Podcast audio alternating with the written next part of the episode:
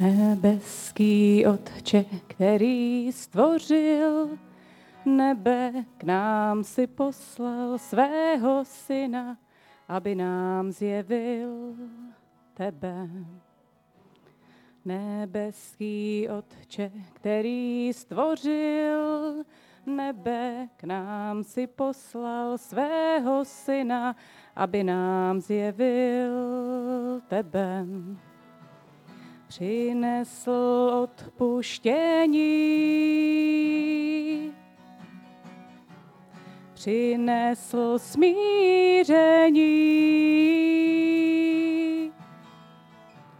přinesl zjevení tvé lásky k nám.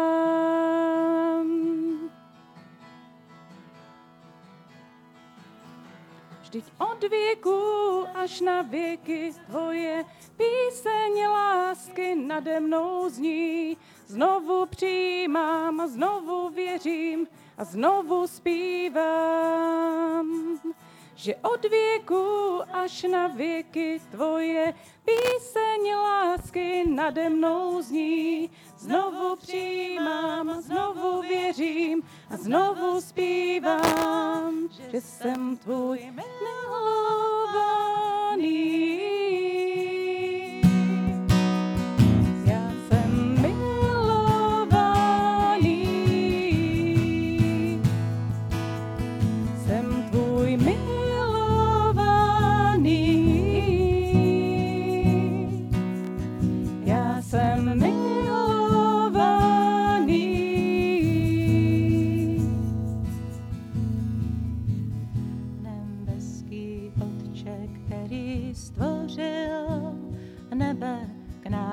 Si poslal svého syna, aby nám zjevil tebe. A nebeský Otče, který stvořil nebe, k nám si poslal svého syna, aby nám zjevil tebe. Přinesl odpuštění přinesl smíření.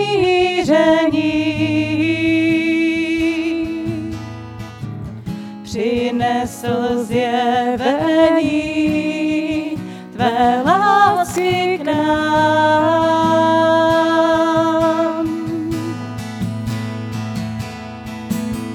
Vždyť od věku až na věky tvoje píseň lásky nade mnou zní Znovu přijímám, znovu věřím a znovu zpívám, že od věku až na věky tvoje píseň lásky nade mnou zní. Znovu přijímám, znovu věřím a znovu zpívám, že jsem tvůj milovaný.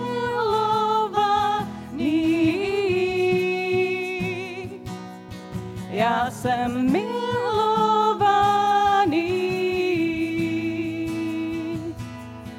Jsem tvůj milovaný.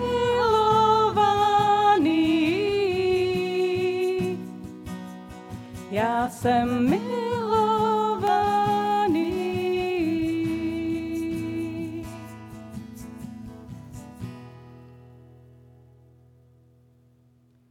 Pane Ježíši Kriste, my ti chceme děkovat za to, že když se můžou hroutit naše jistoty na tomhle světě, i když se můžou měnit eh, věci, které jsou kolem nás a i když eh, mohou mizet věci, na které jsme celý život byli zvyklí, tak eh, jsou věci, které se nemění.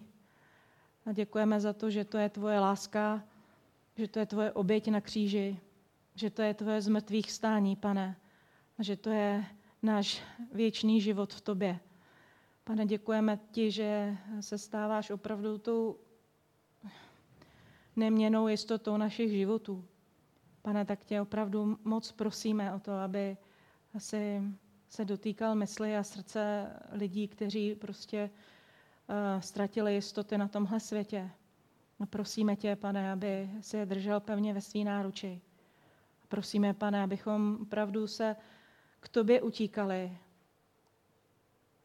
na tebe čekali, tebe chválili, tebe vyvyšovali.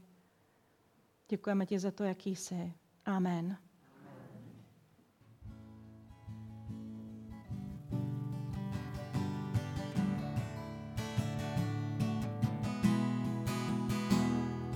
Přicházím zpívat, mám touhu tě chválit a vyvýšit chci jméno tvé.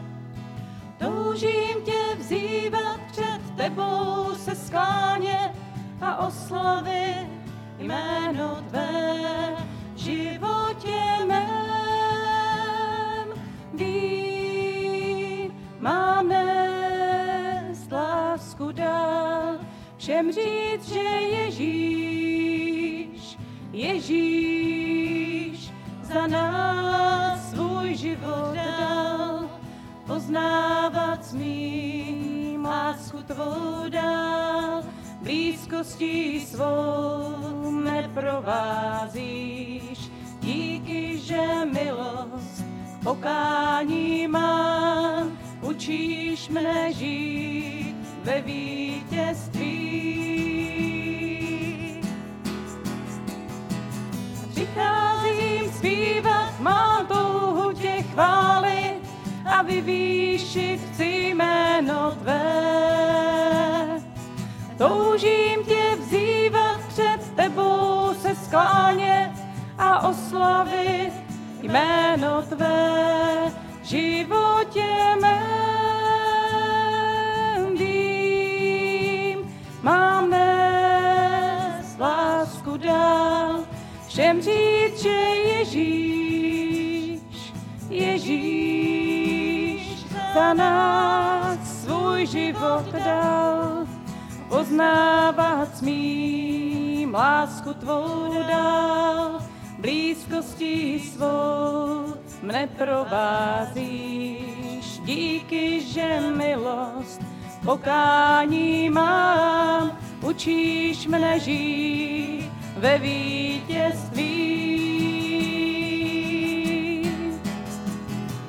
Přicházím zpívat, mám touhu tě chválit, a vyvýšit chci jméno tvé. Toužím tě vzývat před tebou se sklánět a oslavit jméno tvé. životě mém.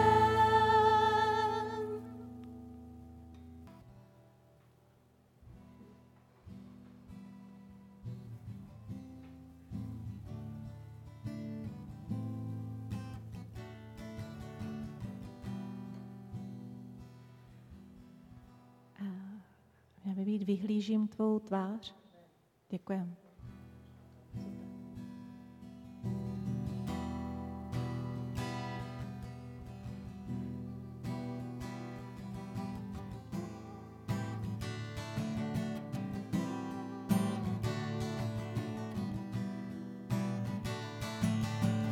Vyhlížím tvou tvář bez ustání, od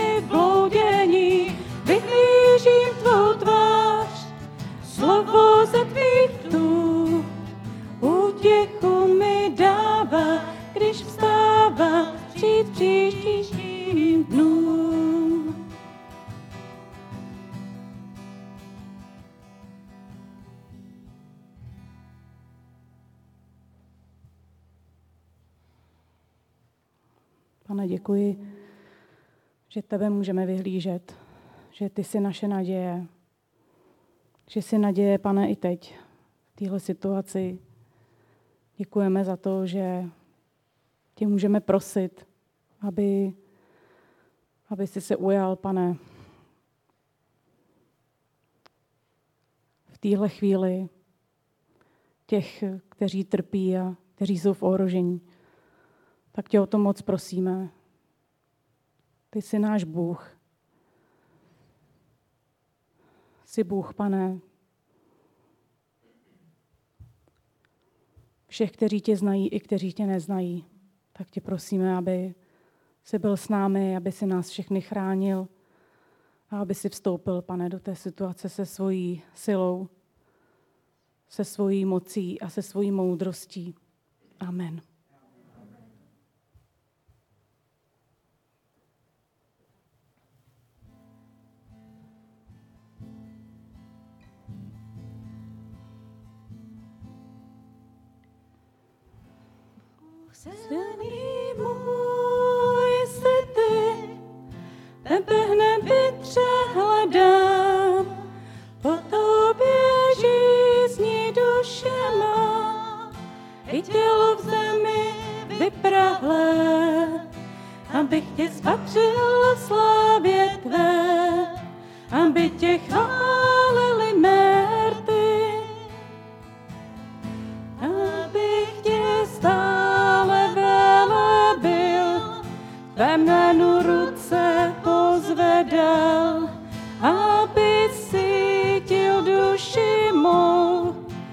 chválila tě ústama. O tobě stále přemýšlím, přilnula k tobě duše má. Bůh silný můj jsi ty, tebe hned vytřehledám, po tobě žízní duše má, i tělo v zemi vypráhlé, abych tě spatřil v slávě tvé, aby tě chválili mérty. Abych tě stále velebil, tvé jménu ruce pozvedal, aby cítil duši mou a chválila tě ústama. O tobě stále přemýšlím, přilnula k tobě duše má.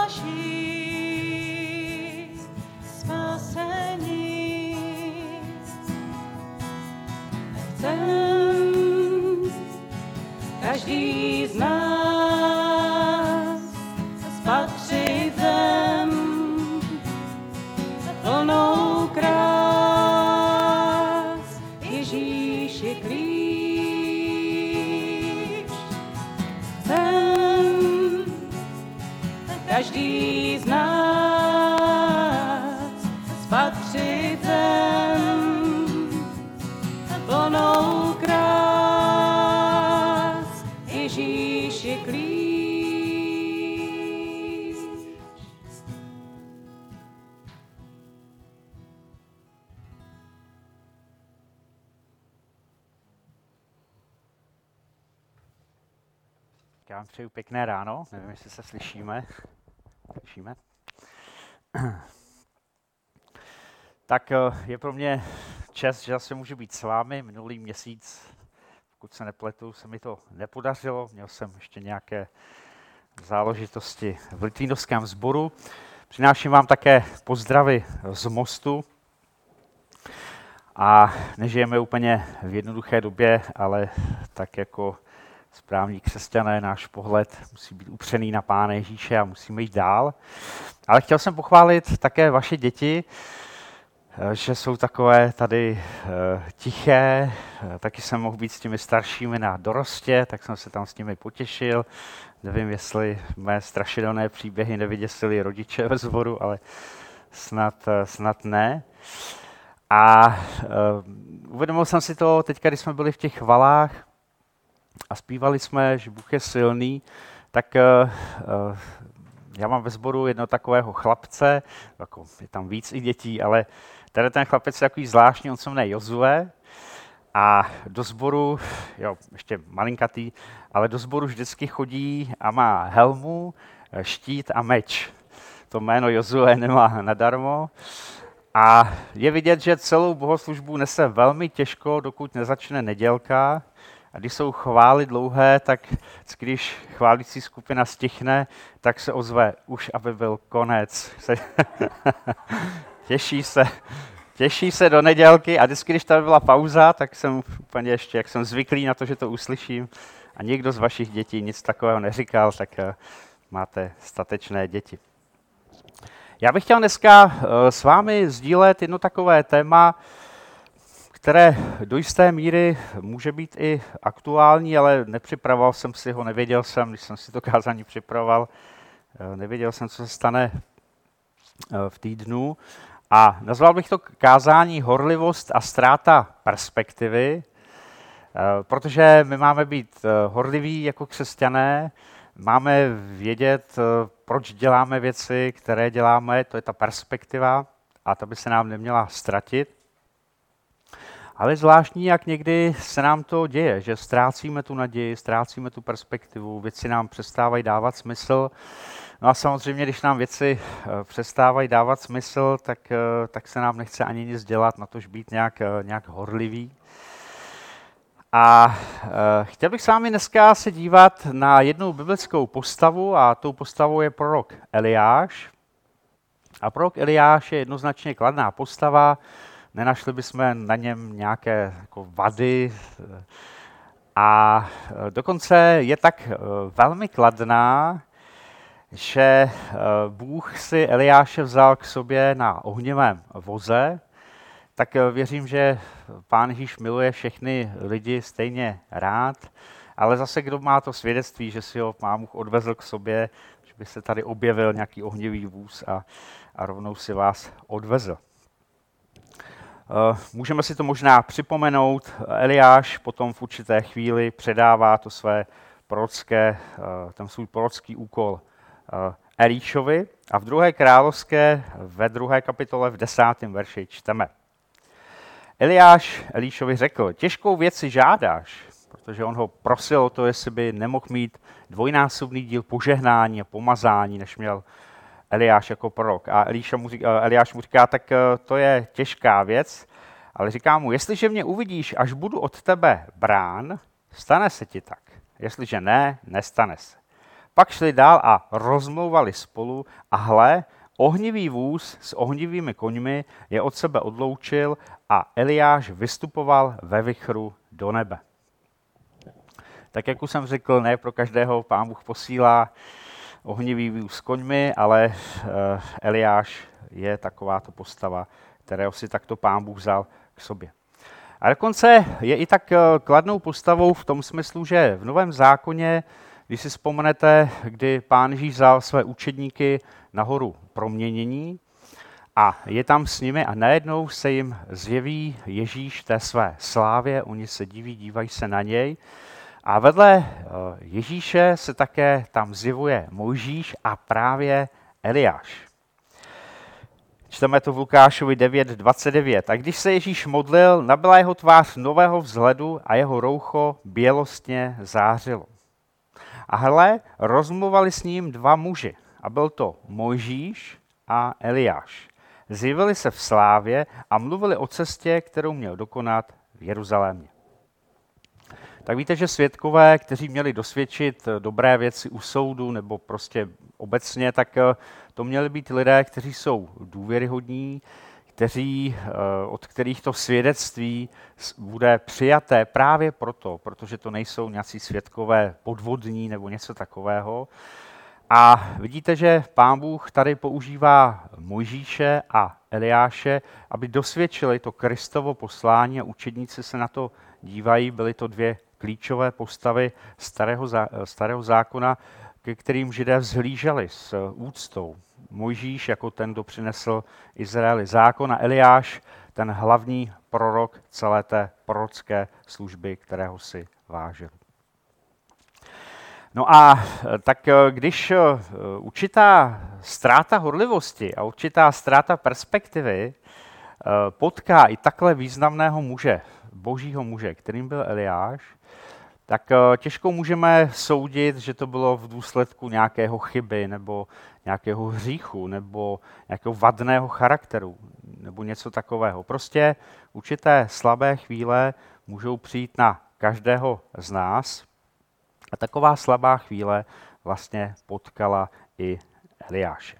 A můžeme se podívat, kde se to stalo. Je to v první královské v 19. kapitole, a budeme tam číst ten text od 13. verše a je to taková pasáž, kdy eh, Eliáš vedl eh, takový slavný boj na hoře Karmel a ten boj spočíval v tom, že v té době eh, Eliáš vedl tu prorockou službu, snažil se, aby lidé, aby Izrael se obrácel k hospodinu, ale bylo to v době krále Achaba, královny Jezábel, a královna Jezábel, kromě toho, že byla taková podlá a zneužívala toho manžela, že jeho razítkem královským razítkovala královské dekrety, tak eh, byla to eh, také ne Izrael, Izraelitka, ale byla to pohanka a uctívala bohy eh, prostě jiné a měla také i své jaksi falešné proroky a pochopitelně Eliáš jako boží služebník jí lidově řečeno ležel v žaludku. A, a uh, Eliáš, když bojoval ty boje, tak uh, na tom Karmelu se stalo slavné vítězství, se stoupil oheň z nebe a Eliáš to tak nastavil, tak ať ten Bůh, který je, který je ten pravý Bůh, tak ať tu oběť pozře ohněm. A hospodin to tak učinil a ten národ vlastně se otočil hospodin. Ale přesto všechno eh, čteme v 19. kapitole u 13. verše.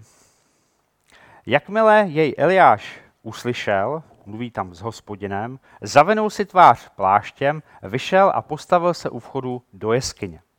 Tu mu hlas pravil, co tu chceš, Eliáši? A on odpověděl, velice jsem horlil pro hospodina, boha zástupu, protože Izraelci opustili tvou smlouvu, tvé oltáře zbořili a tvé proroky povraždili mečem. Zbývám už jen já sám. Avšak i mě ukládají o život a jak by mě o něj připravili. To znáte celý ten příběh, Tak eh, vůbec to, aby eh, se eh, Eliáš dostal do toho kontaktu s Bohem, je takový dlouhý příběh. On uteče na poušť, tam se modlí, tam ho anděl posílí, dá mu nějaký speciální pokrm a v síle toho pokrmu Eliáš jde 40 dní a 40 nocí. Až přijde na místo, tam čteme o té jeskyni, kde se potom setkává s Bohem a a Bůh mu vlastně klade jakou otázku, k tomu se ještě dostaneme, říká mu, co, co tu chceš, Eliáši. Eliáš na to odpovídá. A vlastně má tam takovou dvojí řeč na ty dvě otázky, dvakrát stejně odpovídá a tu svoji řeč začíná právě tou větou Velice jsem horlil pro hospodina tak eh, proroci, když měli za úkol obracet ten národ k Bohu, přinášet to poselství, tak samozřejmě měli být horliví, neměli být tak, jako, že to je jedno, ať to jako si každý dělá, co chce, ale horlili pro ty boží věci a Eliáš zrovna tak. A dokonce to tady říká i před Bohem. Velice jsem horlil pro hospodina, pro tebe hospodine. A potom pokračuje v té své řeči, ale jako kdyby v tom můžeme vnímat takovou otázku, jako kdyby říkal, tak já jsem horlil, ale dopadlo to jinak. Nedopadlo to tak, jak jsem myslel, že to dopadne. Nedopadlo to dobře. A vlastně klade si otázku, jestli má smysl být horlivý pro boží věci. A nevím, jak to máte vy ve svých životech. Já někdy používám takový, takový ob, jako obraz, že my křesťané, pokud eh, jsme vzali život s Kristem vážně, tak jsme vsadili ten svůj život na jednu kartu a to je Kristus. A kdyby to nevyšlo, tak co? tak nic, tak jsme ztraceni. Uh, a Eliáš to udělal podobně. Vsadil celý svůj život na hospodina, na svou službu hospodinu. No a možná můžeme na chviličku udělat takovou odbočku. Horlivost je takové téma, které nás Bible vyzývá, že ten, kdo je v čele, má být horlivý a, a dokonce uh, máme takové texty, že boží lid má být horlivý v dobrých skutcích. Dokonce v Židům 6.11 Pavel říká, toužíme jen, aby na každém z vás bylo vidět neutuchající horlivost až do konce. Každý, ať se eh, eh, když se naplní naše naděje, proto neochabujte, ale vezměte si za vzor ty, kdo pro víru a trpělivost mají podíl na zaslíbení.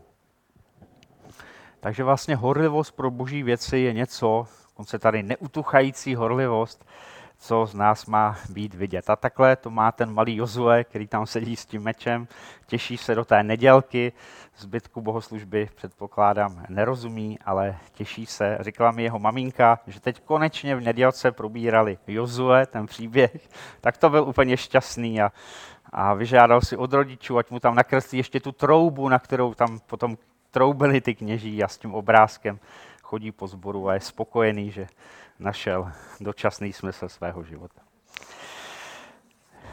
Eh, ale my, eh, co máme jiné jméno než Jozue, máme být také horliví. Ale někdy i kvůli horlivosti se můžeme dostat do nějakých těžkostí. Dokonce král David, když psal 69. žalm, tak 9. Eh, 10. verš, tam čteme za cizího mě mají mý bratři, cizincem jsem pro syny své matky. Neboť horlivost o tvůj dům mě strávila, tupení těch, kdo mě tupí, padlo na mě. Samozřejmě ten žálm je prorocký a přesně tady ten text potom se také vztahuje na službu pána Ježíše, kdy on tam potom, že v tom chrámu, tam vyžene ty, ty prodavače, eh, ty kupce a ten text horlivost tvůj dům mě strávila se tam používá také.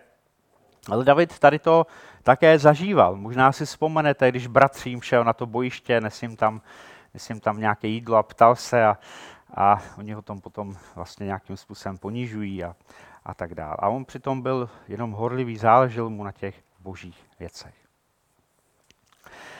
A, a tady najednou Eliáš v tom svém zápase také se dostává do nějaké, do nějaké bilance, jestli to mělo smysl a v tu chvíli, jako kdyby z toho textu se zdá, že ten smysl ztrácí. A vlastně on tam říká, proč ten smysl těch věcí ztrácí. Říká tam, zůstal jsem sám. Eh, prostě jsem poslední, poslední horlivec, poslední prorok, možná poslední následovní hospodina. A eh, on měl tu zkušenost, že Izrael se k hospodinu vždycky přidal, ale potom po chvíli zase odpadl a zase chodil za jinými bohy, pak se zase přidal, zase odpadl. Když čteme eh, všechny ty knihy královské, tak to tam i vidíme.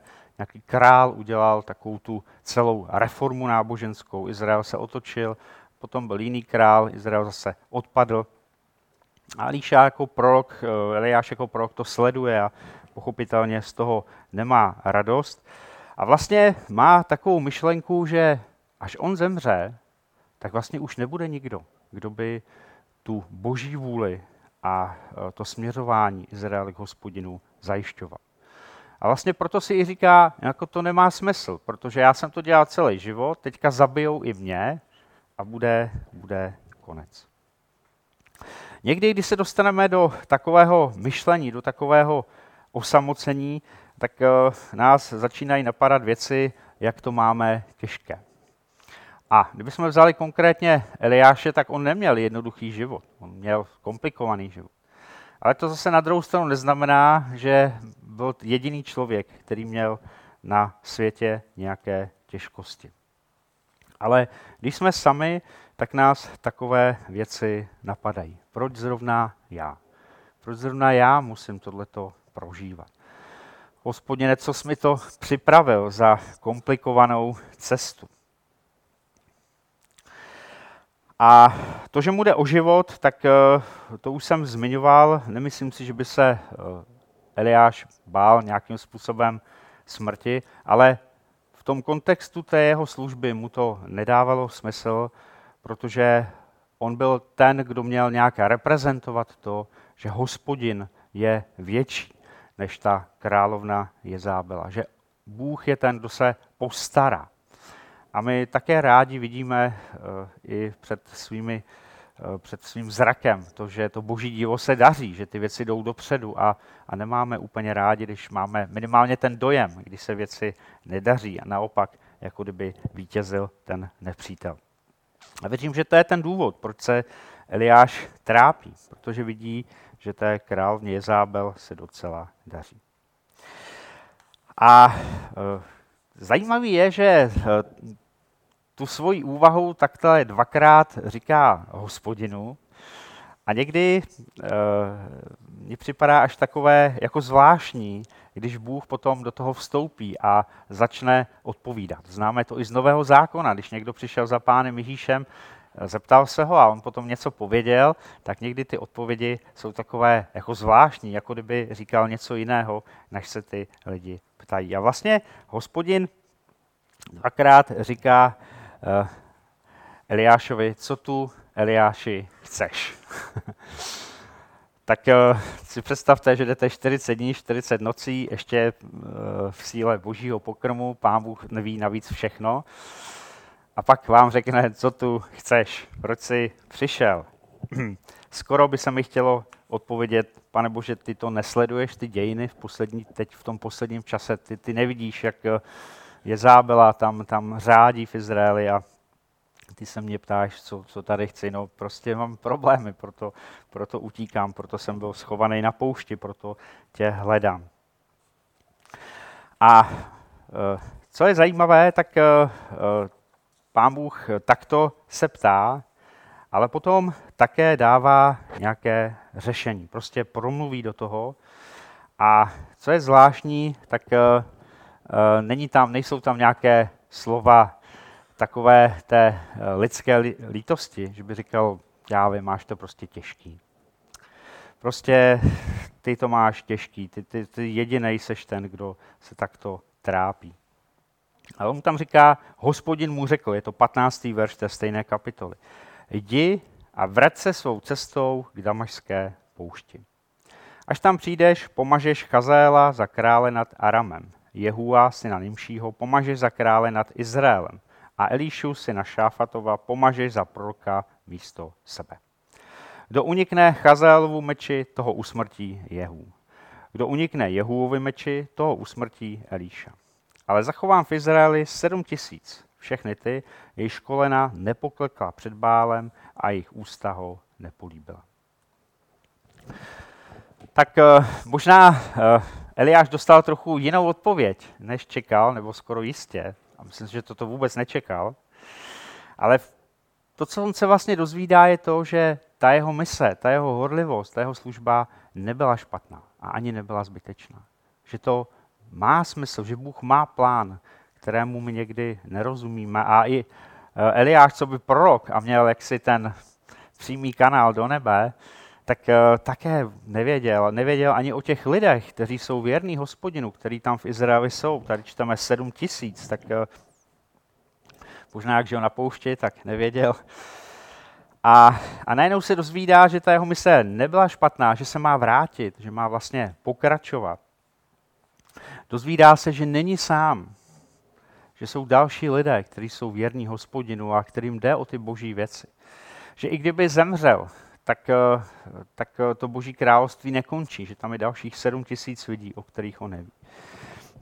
A aby toho nebylo málo, tak eh, pán Bůh dává ještě další takovou věc, kdy ten Eliáš nese to břemeno té prorocké služby a najednou mu tady říká, že má ten svůj úkol rozdělit mezi další tři lidi.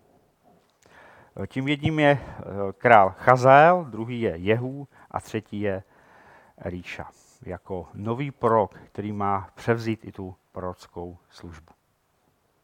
A vlastně Eliášovi se vrací najednou ta duchovní perspektiva, že to nebylo zbytečné.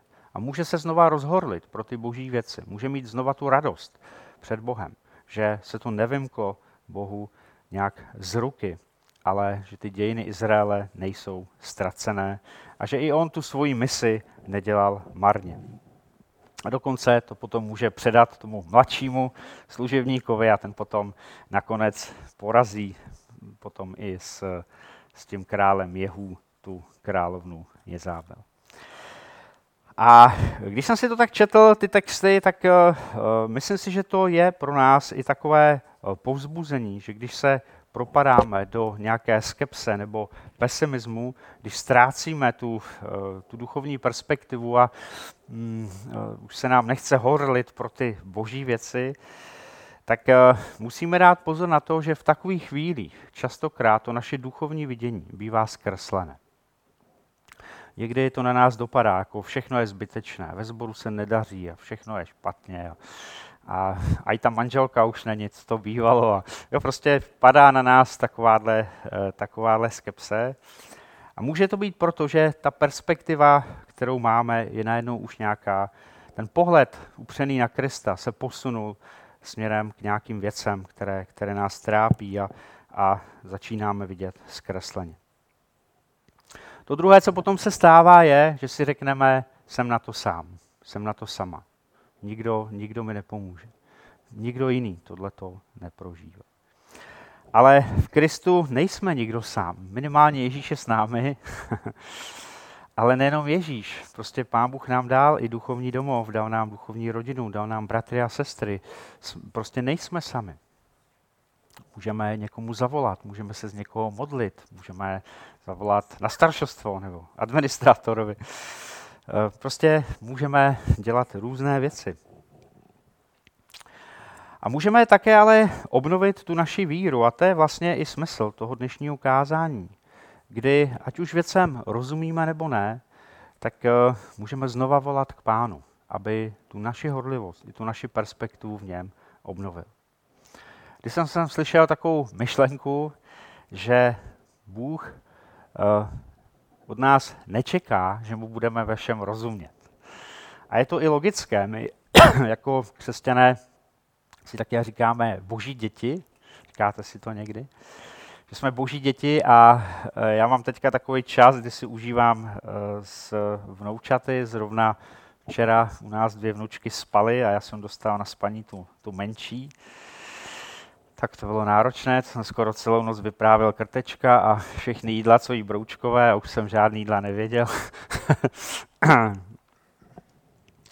a je to hezké sledovat děti, kdy nějakou výchovou, anebo i tím, že rostou přirozeně, my vidíme, jak se z nich stávají jakoby lidé v tom pravém slova smyslu. Oni lidé jsou od narození, pochopitelně, ale učí se mluvit, učí se jíst, učí se komunikovat. Prostě jako kdyby se nám stáv, stávají podobnější.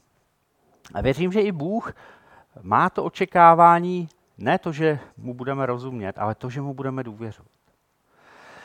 A to je jako s těma dětma. Děti nám také v mnohých věcech nerozumí, aspoň si to myslím. ale, ale učí se nám důvěřovat. A my se máme učit důvěřovat Bohu. A tak eh, bych chtěl ten Eliášův zápas a i ten jeho návrat do té jeho prorocké služby eh, uzavřít takovým textem z listu Janovi, první Janova, třetí kapitola. A u druhého verše tam čteme takové moc pěkné zaslíbení. První Janova 3, 2. Milovaní, nyní jsme děti boží a ještě nevyšlo najevo, co budeme. Víme však, že až se zjeví Ježíš, tak mu budeme podobně, protože ho spatříme takového, jaký jest. Každý, kdo má tuto naději v něho, usiluje být čistý, jako on je čistý. Bratři a sestry, tak to je naše naděje. Teď už jsme boží děti, teď už jsme křesťané, teď už Kristu patříme, ale až přijde Ježíš, tak se to posune ještě dál. My mu budeme nějakým způsobem podobní, protože on na nás pracuje, on si nás připravuje, on s náma počítá. Dokonce je tam taková, takový zvláštní obrát, budeme mu podobní, ale potom nevíme ještě, eh, kam až nás Pán Ježíš dovede, jaké ty detailní plány s námi má. Ale věřím tomu, že ty plány jsou dobré, se tím můžeme pozbuzovat navzájem a že můžeme mít i tu naději pro druhé. Byť to neznamená, že máme odpovědi na všechny otázky. Amen. Tak eh, pojďme, můžeme se teďka modlit. Kdo byste na to kázání chtěli nějak reagovat a modlit se třeba za obnovu horlivosti a perspektivy, tak se můžeme modlit.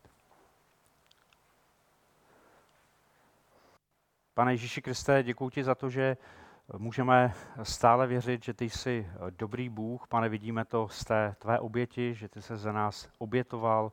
Obětoval se, pane, dopředu, kdy my jsme tě ani neznali, ani jsme nežili, pane.